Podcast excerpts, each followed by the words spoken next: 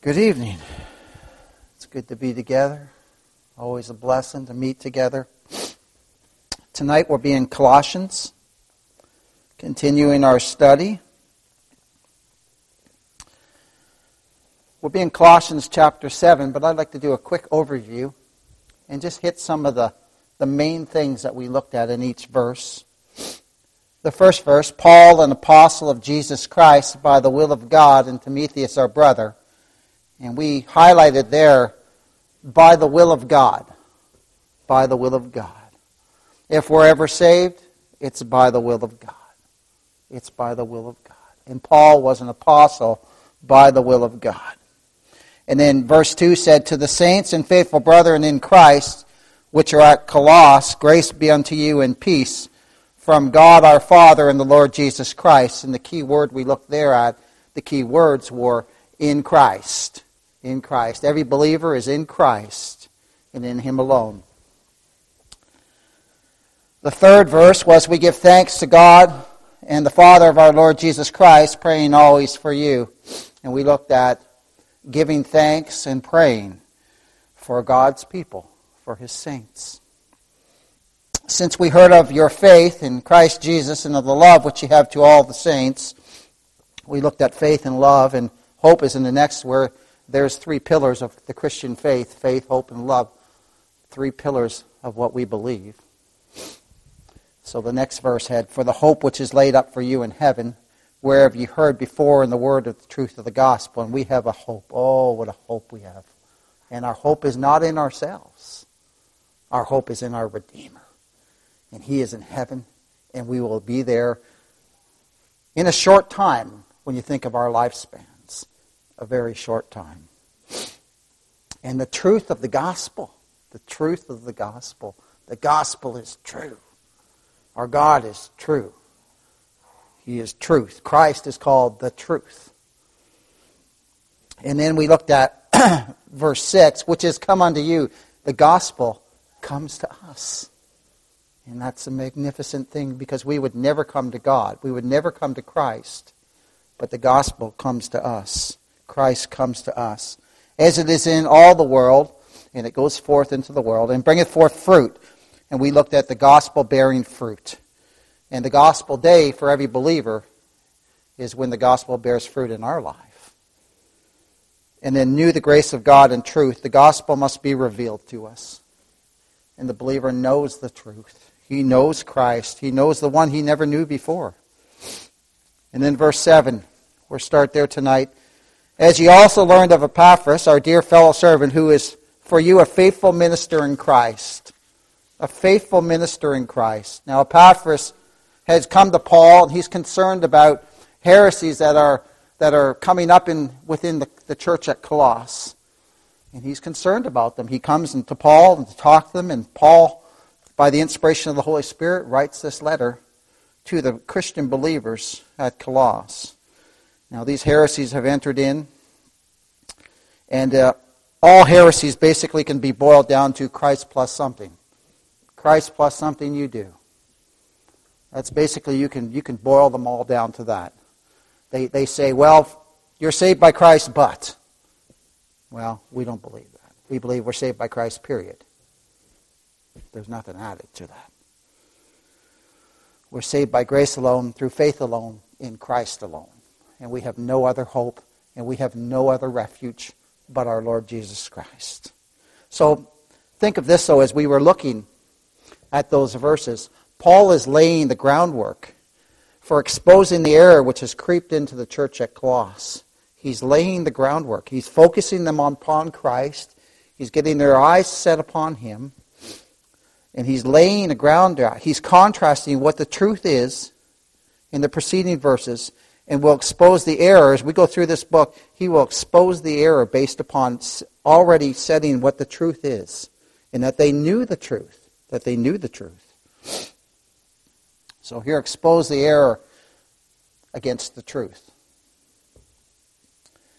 And in the verse preceding this one, he has explained that love for the brethren and the truth of the gospel and the hope of eternal life and salvation is only in Christ. In the preceding verses, he, he told us that that, that is only found in Christ, in Him alone. It's not Christ. See, what he's doing is setting it up that it's not Christ plus your works or Christ plus anything. He's saying, no, it's Christ alone. It's him alone. And if you notice in all the epistles that he writes, he, he almost does this in all of them. It's incredible. Especially in, in Corinthians, he sets that up, that whole first chapter. He's, he, he sets the truth and refocuses their minds upon Christ before he, before he writes a correction to them. So all he has done is point them to what they've learned from Epaphras. And he is a faithful gospel preacher. He's a faithful gospel preacher. He's explained to them what normal Christian life is. We love the brethren. We love the brethren. We pray for the brethren. We gather together to hear the wonderful gospel of the Lord Jesus Christ proclaimed. But they were being taught by false teachers that you need something more than Christ, that you need something more than Him. But Paul refocuses them on the fact that everything that a sinner needs is in Christ. Everything that these believers need is in Christ and Him alone. It's all found in Him. Christ is all I need. All, all I need. He was crucified for me. He died on Calvary that he loved me so. This is why I know Christ is all I need. A little song I found, a little hymn that sums it all up. He's all we need, isn't he? All that a sinner needs is found in Christ. Notice in our text here, as ye also learned of Epaphras, our dear fellow servant, who is for you a faithful minister of Christ. Now notice, this is the Apostle Paul speaking. The Apostle Paul, and he calls him a fellow servant. He calls him a fellow servant. Not just a, a dear fellow servant. A dear fellow servant. What condescension. What condescension. And they serve, they serve the same master. They're engaged in the same work. So Paul is telling the Colossians that this dear servant Epaphras preaches the same gospel I preach, serves the same master that I preach. They're fellow laborers in the work. They're fellow laborers in the gospel of the Lord Jesus Christ. As I said, though he was an apostle and the other an ordinary minister, an ordinary pastor, Epaphras was very dear to Paul. And notice something too. Paul doesn't lord over him, doesn't he? He calls him a fellow servant. A dear, dear fellow servant. He's a faithful minister of Christ. He doesn't lord over him. He doesn't tell him what he should preach because they preach the same gospel. He doesn't, he doesn't tell him what he should do or, or who his friend should be. He doesn't do that. He counts him as a fellow, a fellow servant a fellow minister of the gospel. Now, Pastor, Pastor Epaphras, because that's what he would be called, Pastor Epaphras is a sinner saved by grace. He's a sinner saved by grace, and he's telling other sinners about the Lord Jesus Christ. And he's telling other sinners about the only one who can save sinners. He's preaching the same message that we preach today. that the gospel of God's free grace in Christ. Salvation's only in Him. And He's a faithful minister, beloved. He tells it like it is. He doesn't hold back. He doesn't hold, he tells it like it is. He doesn't change his message based upon his hearers, whether they be wealthy or poor. His message is the same for all because we're all sinners. We're all sinners. Almost no one speaks the truth anymore because they're afraid they might offend someone. That's the, that's the bottom line where they're afraid they're afraid they might offend someone and no one wants to offend someone. Well, I'm sorry, the gospel offends. We know because before we were saved, it offended us, didn't it? oh, but now we love the gospel. We love the gospel. Epaphras is not like false teachers who tickles people's ears and, and, and, and just want to get gain from them, like Joel Osteen and the guys out there, the Word of Faith guys. That's all they're doing, just tickling people, thousands of people's ears, just tickling their ears. Won't even mention sin. Oh, no, no, no, no, we won't do that. Just tickling people's ears, making people twofold the child of hell. Oh, it's no, Epaphras isn't like that. he's not like the false teachers who will hold something back because they don't want to offend someone who might leave. Because, well, maybe they'll lose some money. No. He preaches the free and sovereign grace of God in Christ. And God does the saving. And we know, we know from what the Scripture says. We know that it bore fruit, didn't it? It bore fruit. It bore fruit. Look at Colossians chapter 1.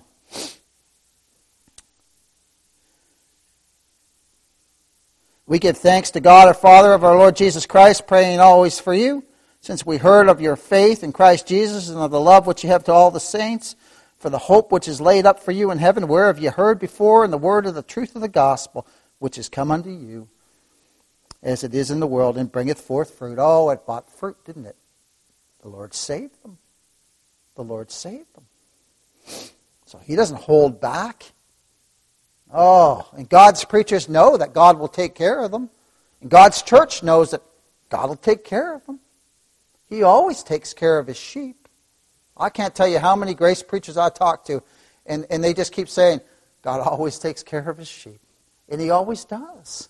He always does. Oh, so they don't hold back grace preachers in the Epaphras. He wouldn't hold back anything. This is a quote We preachers are dying men preaching to dying men. Dying man preaching to dying men. In one day, every one of us in this room will step into eternity. One day. Every one. Oh, I pray the Lord will save you and you'd step into eternity and be with Him. Oh, every day, every one of us has got an appointment. And we won't miss that appointment. We're preachers are dying men preaching to dying men. Flee to Christ. He's the only hope. And Epaphras preaches the free grace of God in Christ. Plus nothing. And the same as what we believe, God does the saving. God does the saving. He saves whomever he pleases. And it's so with faithful gospel preachers today, all over the world, who preach this message that salvation's in Christ and Him alone. Oh, we just preach the gospel and let God do His work. We pray it'll be fruitful. We pray He'll save souls. But He must do it. He must do it. So the fundamental issue here is truth which goes against false teaching. Which goes against false teaching. Look at verse 5 For the hope which is laid up for you in heaven, where have you heard before in the word of the truth of the gospel. So Paul's setting the truth of the gospel. He's setting this groundwork to show them the error, the error of what these works mongers are trying to get them to do. Take them away from their hope in Christ. Look at verse 7. As ye also learned of Epaphras, our dear fellow servant, who is for you a faithful minister of Christ. These false teachers, they're preaching lies, they're just spewing out lies. They're adding works to grace. But God's preachers and saints, we proclaim salvation as of the Lord, period. Nothing added. Nothing added. Salvation is of the Lord. So the opposite of grace is works. They, they're, they're in war with each other. They're contrast each other. Because it's either pure grace or it's works. And in Epaphras, he is a faithful minister of Christ. He preaches salvation in Christ and in him alone. And grace and works do not mix. They are like oil and water. They do not mix. Not at all. You add one little drop of works and you poison the well. You poison the well of grace. And God's preachers, remember this too, that God's preachers are sinners who are saved by the same sovereign grace of God in Christ is all the elect. We're all, those of us who are saved, we're all just saved sinners. Turn, if you would, to Ephesians chapter 4. Every believer has been, every single believer has been delivered out of the same pit. The pit of sin. We were in a pit and we couldn't get out. But God saved us. And God's preachers are just saved sinners. But they receive a call to preach and proclaim the gospel. Look at Ephesians 4 verses 11 to 16. And he gave some apostles, and some prophets, and some evangelists, and some pastors, and teachers, for the perfecting of the saints, for the work of the ministry, for the edifying of the body of Christ, till we all come in unity of the faith and of the knowledge of the Son of God unto a perfect man, unto the measure of, of the stature of the fullness of Christ, that we henceforth be no more children tossed to and fro and carried about with every wind of doctrine. Oh, before we were saved, we're just all like the, just going in the wind. I knew doctrine, but I was all over the board. Oh, tossed to and fro by the sleight of man and cunning craftiness, whereby they lay in, de- in wait to deceive. And also, sitting under the gospel and the truth of the gospel will, will give you discernment to know when a man's lying to you or whether he's preaching the truth. But speaking the truth in love may grow up into him in all things, which is the head, even Christ. He's the head, we're the body, from whom the whole body, fitly joined together and compacted by that which every joint supplieth, according to the effectual working in the measure of every part, making increase of the body unto the edifying of itself in love. God's preachers are we're just saved sinners, just like everyone else. But some of us are called. Some God's God's preachers are called the pastor. But we're all just saved sinners. We're all the one body. All believers are the one body. So he calls some to preach, and he equips those he calls, he equips them. He equips them to be a preacher. He equips them to be a teacher. He, or equips them to be an evangelist. He has to make, he has to teach. And preachers, we grow and learn just like everyone else. And God must make the preacher, he must teach him and, and have him grow in grace, in the knowledge of the truth. And the, what are some things? Look here, it says, it says, and also learned of Epaphras, our dear fellow servant, who is for you a faithful minister of Christ. What do faithful ministers of Christ preach? What, what do we teach? What do we tell the truth about? Well, a faithful gospel preacher will proclaim the truth about salvation from all our sins in Christ. None left behind none left behind, in whom we have redemption through his blood, even the forgiveness of sins. Colossians 1.14. Look in the same chapter that we're in, in Colossians. In whom, being Christ, we have redemption through his blood, even the forgiveness of sins. Paul's preaching the same message as Epaphras. The same message we have. That salvation is in Christ and him alone. In whom we have. The believer has. This is something the believer has. Redemption. My sins are all paid for through his blood, even the forgiveness of sins. Oh, it's not a maybe. It's, it's God, it's not, well, I hope I get to heaven and he doesn't toss me out like I heard. Like, oh. No. Those he saves, he keeps. He loves his people with an everlasting love. With an everlasting love. The gospel pre- preacher proclaims the, the truth about God, too, that, he, that He's a holy God and a righteous God, and that He dwells in eternity. It proclaims that this holy and eternal God has no beginning or end. The gospel preacher proclaims this. That the holy, eternal God has no beginning and no end. The gospel proclaims this too. Turn to 1 Timothy 1:17.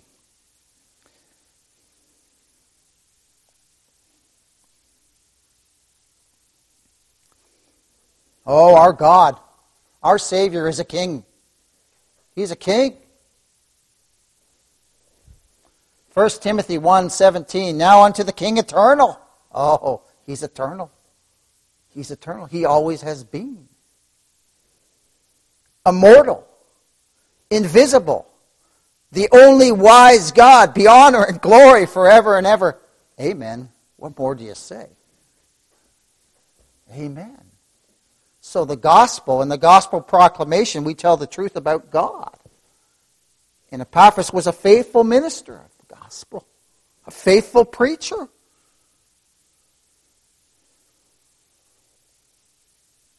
Ezekiel 18:20 says this, "The soul that sinneth it shall die.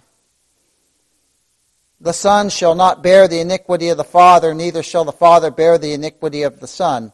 The righteousness of the righteous shall be upon him, and the wickedness of the wicked shall be upon him. The righteousness of the righteous shall be upon him. This speaks of the righteousness of Christ imputed to sinners. And that's found in Ezekiel 18:20. That's another thing we proclaim. That we are clothed in the righteousness of Christ. And the gospel, the gospel proclaims the truth about sinners, that there's none of us who are righteous. None of us. proclaims that we're in a desperate state with no hope. Turn, if you would, to Romans chapter 5. It proclaims that we're in a state where we cannot help ourselves. And we don't have any ability to help ourselves.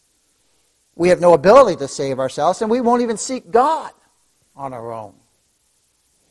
Romans chapter 5 says this, verse 12. It proclaims the truth of the fall and how that when we, when we fell in Adam, oh, we fell.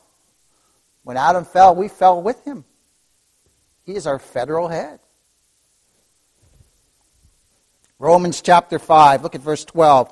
Wherefore, as by one man sin entered into the world, and that was Adam. And death by sin. The wages of sin is death. The payment for sin is death. So the gospel proclaims the truth about sin and about what we are. And so death passed upon all men, for that all have sinned. Look at verse 13. For until the law, sin was in the world, but sin is not imputed where, when there is no law. Nevertheless, death reigned from Adam to Moses, even over them that had not sinned after the similitude of Adam's transgression, who is the figure of him that was to come. But not as the offense, so also is the free gift. For if through the offense of one many be dead, we come into this world, we know in Ephesians 2 it says we come into this world dead in trespasses and sin, right? We're children of Adam. We're children of Adam. For if by one man's offense death reigned by one, oh, I'm sorry, I got ahead of myself there. Nevertheless, death reigned from Adam to Moses, even over them that have not sinned after the similitude of Adam's transgression, who is the figure of him that was to come. But not as the offense, so also is the free gift. For if through the offense of one many be dead, we fell in Adam, much more the grace of God and the gift by grace, which is by one man, Jesus Christ, hath abounded unto many. It doesn't say all, but many. Many. A number that no man can number. And not as it was by one that's that sin, so is the gift. For the judgment was by one to condemnation, dead in trespasses and sins.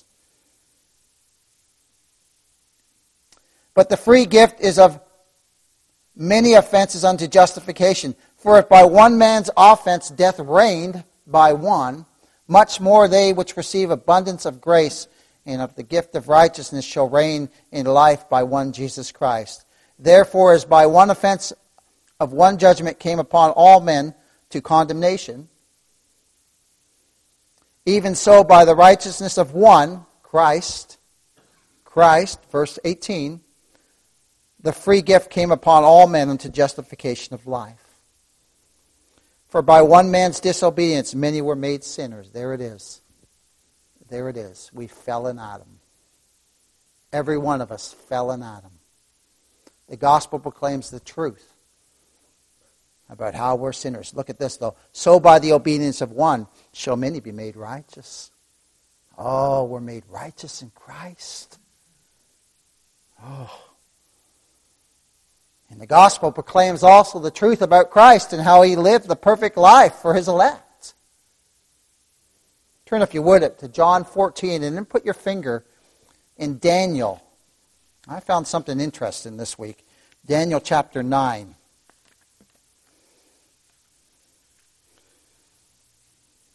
John 14. The gospel claims the truth about how Christ lived the perfect life, right? He lived perfect. He was sinless, wasn't he?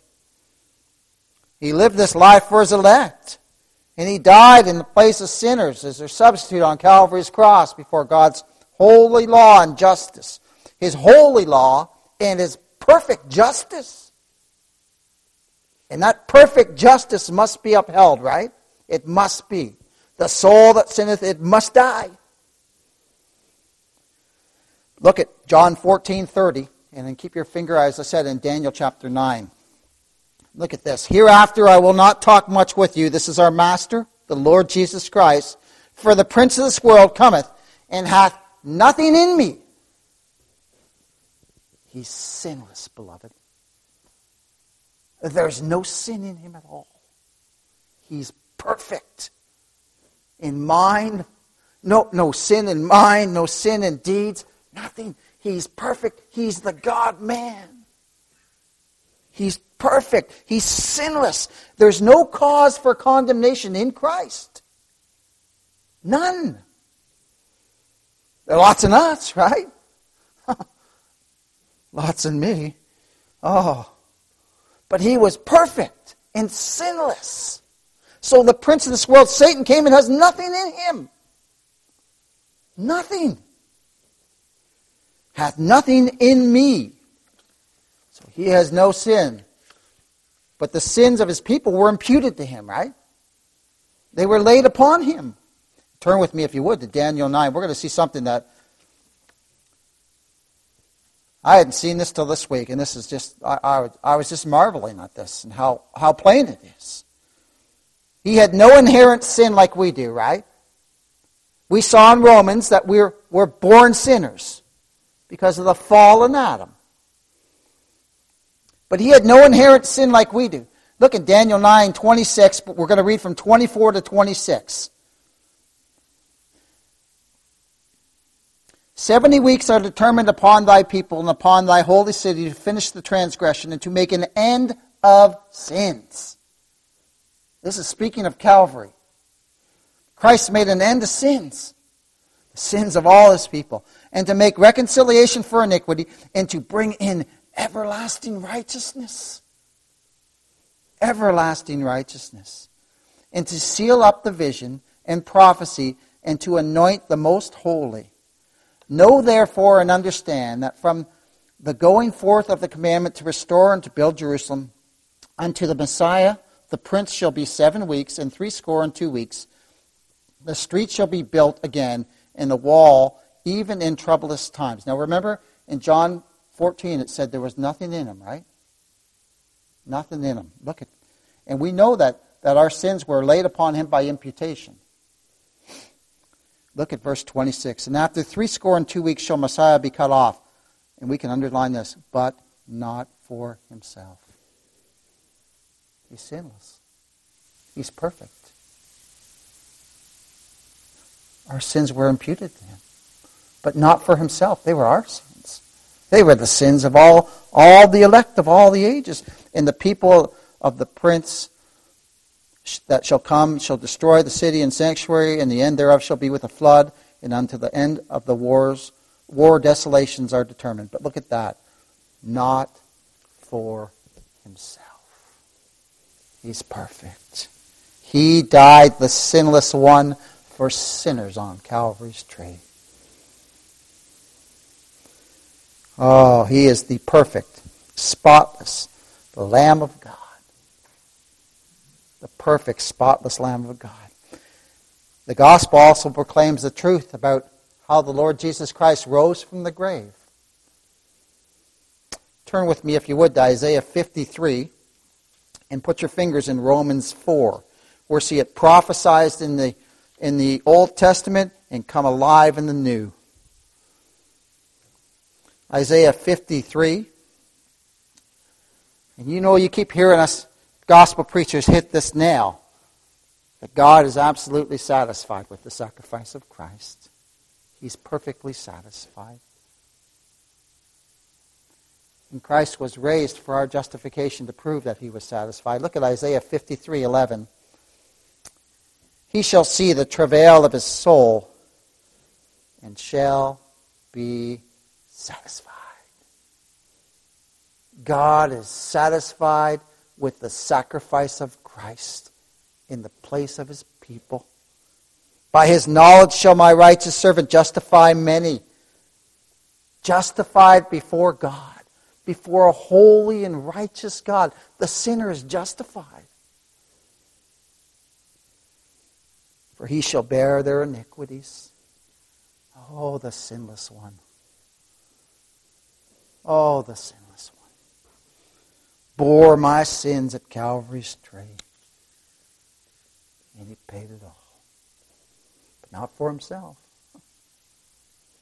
but for every believer, for every one of his elect.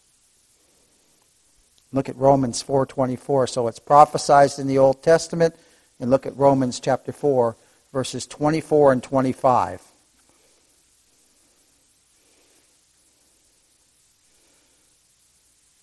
But for us also, to whom it shall be imputed if we believe on him that raised up Jesus, our Lord, from the dead, who was delivered for our offenses and was raised again for our justification. God is satisfied. God is satisfied with the sacrifice of Christ in the room instead of his people, in the room in place of his people. Oh, he's satisfied with the sacrifice of our mighty Savior for our sins. So Epaphras, he, he preached and proclaimed these precious truths. He preached and proclaimed these precious truths. The gospel also proclaims that all who believe on Christ have all their sins forgiven. Turn, if you would, to Acts chapter 3 and Colossians chapter 2. All their sins are forgiven. And the gospel proclaims this precious truth. It's precious. And Epaphras proclaimed the gospel, the truth of the gospel. And these are precious truths that are in the gospel. Acts chapter 3 and Colossians chapter 2.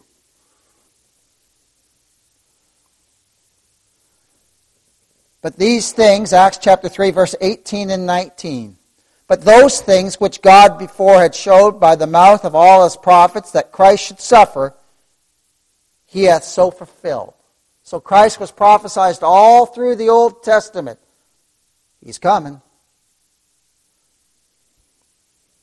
Repent ye therefore and be converted, that your sins may be blotted out. Blotted out when the times of refreshing shall come from the presence of the Lord. How many sins are forgiven? All of them, amen, bro. All of them. Look at Colossians chapter 2. Oh. Colossians chapter 2. Verses 13 and 14.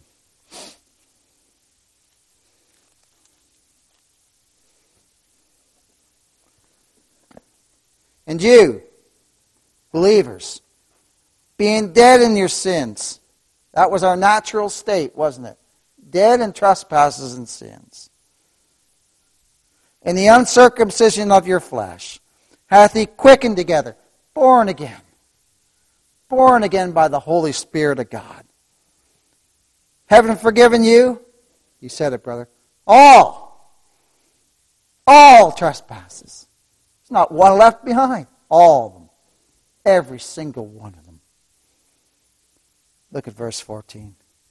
Blotting out the handwriting of ordinances that was against us, which was contrary to us, and took it out of the way, nailing it to his cross. Nailing it to his cross. What a mighty Savior. What a mighty Savior. Turn with me, if you would, to 2 Corinthians chapter 5. And we're all familiar with this passage, but I want to read it in context and even pull some of the verses from chapter 6 as well. So the gospel proclaims that all our sins are forgiven in Christ. And it proclaims that the believer is now clothed in the perfect righteousness. And this is the same truth, beloved, that, that our fellow servant, Epaphras, preached to the saints at Colossus. This message has never changed.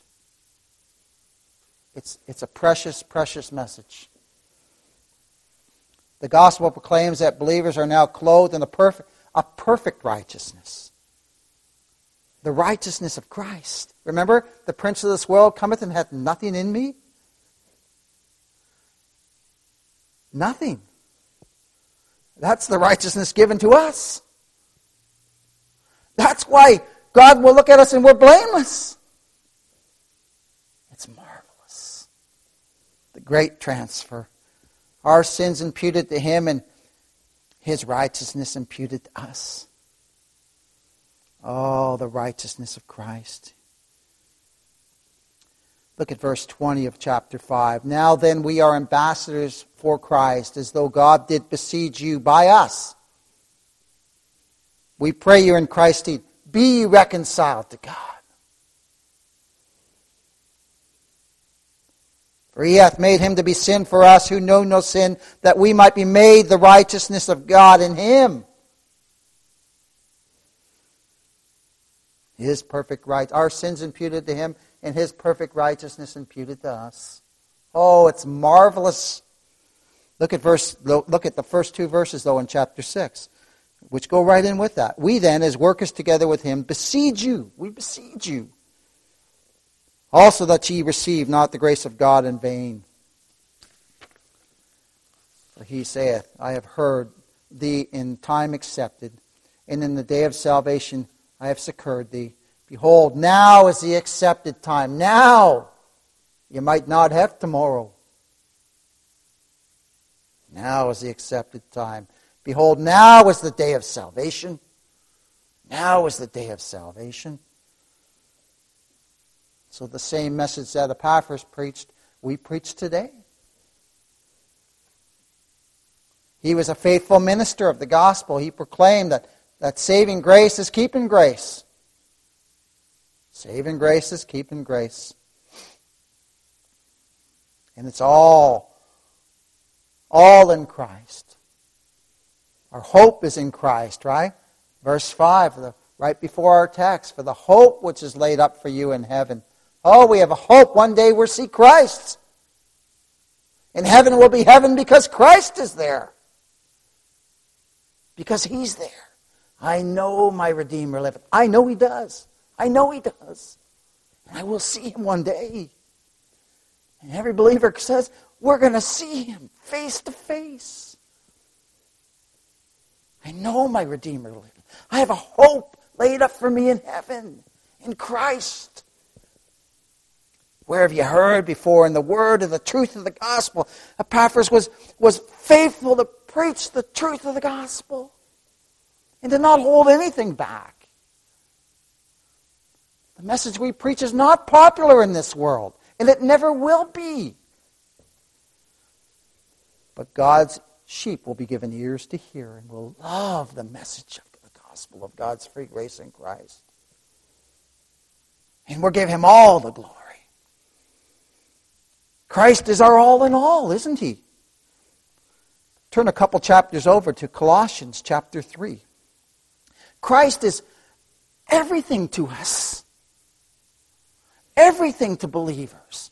My hope is not in myself, my hope's in Christ. My redemption's not in anything I can do. My redemption's in Christ. I can't make myself more holy. I'm holy in Christ. He's my wisdom and my redemption. He's everything.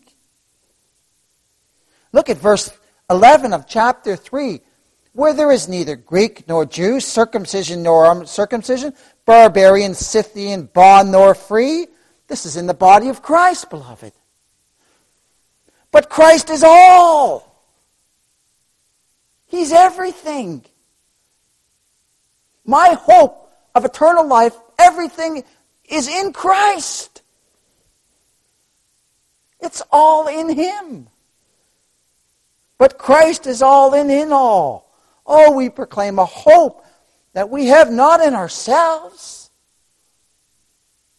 but in Christ. He's forgiven us all our trespasses and sins.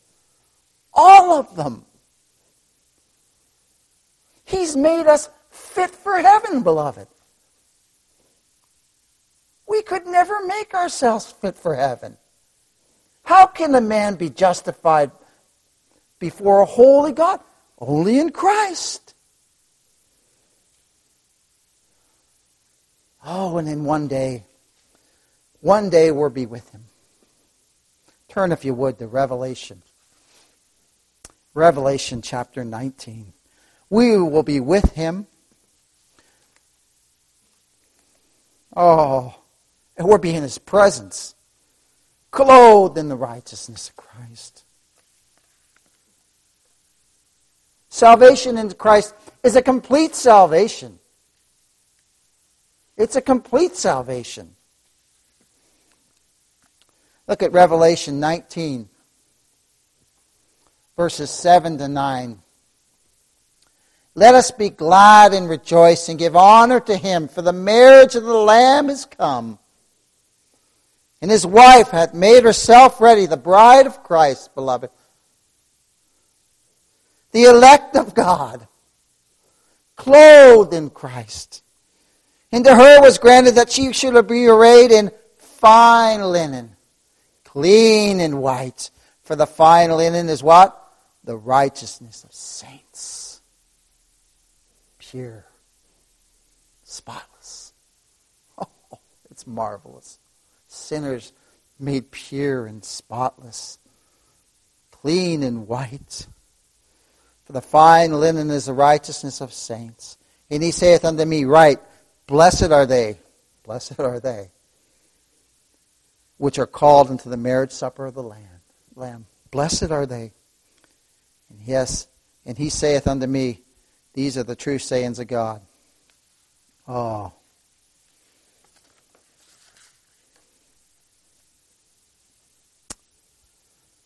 Oh, if you don't know Christ, may, may He draw you.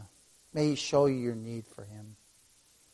Because all we are who are saved are sinners who are clothed now in the righteousness of Christ. And as I said, this, this salvation that we have in Christ is for sinners. Is for sinners. And think of this we have, as I said, all our sins forgiven. There's none left behind. Nothing that nothing nothing falls through the cracks.